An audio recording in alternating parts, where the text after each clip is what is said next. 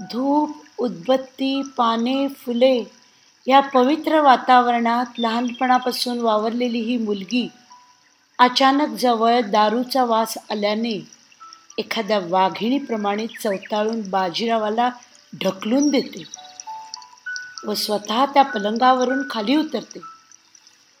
वीज कडाडल्याप्रमाणे तिच्या मुखातून शब्द बाहेर पडतात. बाजीराव हातात गजरा बांधून व पोटात दारू ढोसकून आपल्या बेडरूममध्ये आलात कसे तुम्ही? तुम्हाला काय हो कोठा वाटला? लग्न झाल्यावर आपण जोडीने त्या पूज्य माता पित्याला नमस्कार करायच्या ऐवजी गच्चीत जाऊन मित्रांबरोबर दारू ढोसकत राहिला?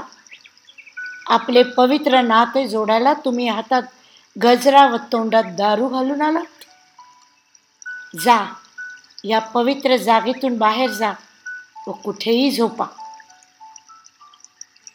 हे सगळं ऐकून बाजीराव तिला म्हणायला लागतो पण हा पलंग माझा. बाजीरावाला दारूत असतानाच कसलीशी एक धडकीच बसते. वेडीवाकडी पावले टाकून बाजीराव बाहेर जातो. त्याच्या पाठोपाठ धनलक्ष्मी पण बाहेर येते. व रामूला हाक मारून म्हणते रामू वाड्याच्या मुख्य दरवाजाला कुलूप लावून चावी माझ्याकडे आणून दे. पण पण मालकीनबाई धाकल्या पाटलांना जर बाहेर रामू मालकिणीच्या नजरेनेच घाबरून कुलूप लावून चावी आणून देतो. तिला कल्पना असते की बाजीराव दारूच्या नशेत कोठ्यावर जाऊ पाहणार. मुख्य दरवाजा बंद पाहून तो तक्रार करायला आईवडिलांच्या खोलीपाशी येतो. त्यांनी हा प्रकार आधीच ऐकलेला असतो.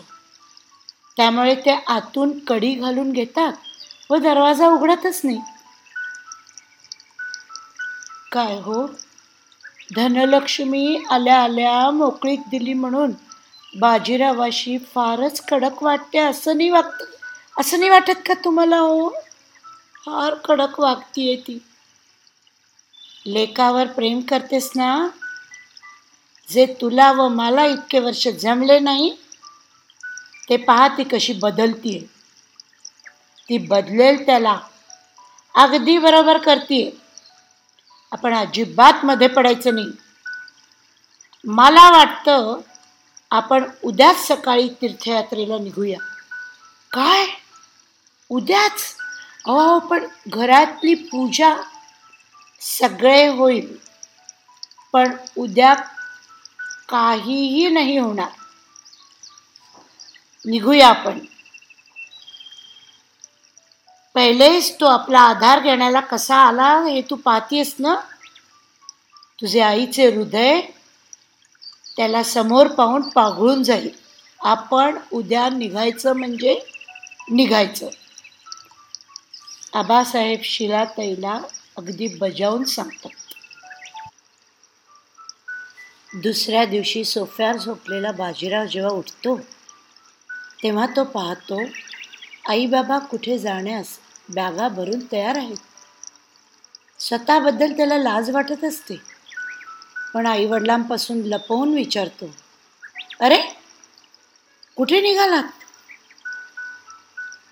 तीर्थयात्रेला निघालो आहोत सहा सात महिन्यांनी परत येऊ बाळा. धनलक्ष्मीला कधीही दुखवू नकोस हं? ती आपल्या घरातली लक्ष्मी आहे. शिलाताई त्याला समजवतात. कडक लक्ष्मी आल्या आल्या चपकाचे फटकारे मारते. बाजीराव पुटपुटतो. पण घाबरून लगेच बायको कुठे आहे का ते इकडे तिकडे बघू लागतो. आबासाहेबांच्या काहीसे लक्षात येते. चेहऱ्यावर खूप समाधान येते. सुनबाईला हाक मारतात. तिजोरीच्या चाव्या बँकेचे चेक्सबुक कारच्या चाव्या व संपूर्ण वाड्याच्या चाव्या सगळे सगळे आपल्या सुनेच्या ताब्यात देतात. बाजीराव हे पाहून मनात प्रचंड चरफडतो. पण काल रात्री घडलेला प्रसंग परत आठवून तो गप्पच होतो. धनलक्ष्मी सुद्धा आबासाहेबांनी दिलेल्या सगळ्या गोष्टी आपल्या ताब्यात घेते. तिला माहीत असते बाजीरावाला घराबाहेर पडायचे म्हणजे पैसा अडका दागिना हवाच. तोच जर बंद केला तर आपोआप त्यांची व्यस बाहेरची व्यसनं बंद होतील. आई बाबा जेव्हा परत येतील तेव्हा बदललेल्या आपल्या बाजीरावाला पाहून खुश होतील. धनलक्ष्मीला पण स्वतःच्या संसारात नरसोबाच्या वाडीचे पावित्र्य आणायचे असते. अतिशय निर्धास्तपणाने थोरले पाटील व शिलाताई तीर्थयात्रेला निघतात. धनलक्ष्मी बाजीरावांकडे एक क्षण बघत बसते आणि म्हणते तुम्ही आंघोळ आटपून घ्या. आपण वाडीला जाऊन आईबाबांची तीर्थयात्रा खूप छान पार पडू दे म्हणून प्रार्थना करूया. ठीक आहे मी झटकन आंघोळ आटपून घेतो. बाजीरावाला आश्चर्य वाटतं. की रात्रीचा हिचा चढलेला पारा इतक्या झटकन कसा उतरला? नरसोबाच्या वाडीत पुन्हा ते मधुर स्वर घुमू लागतात.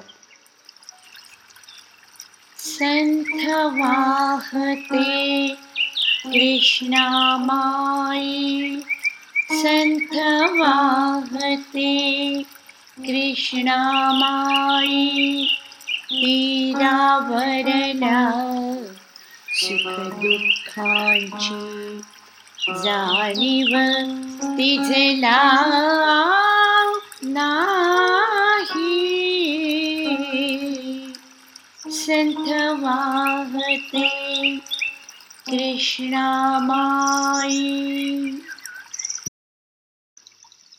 मी छाया कुलकर्णी. तुम्हाला विचारतीये तुम्हाला हा एपिसोड कसा वाटला?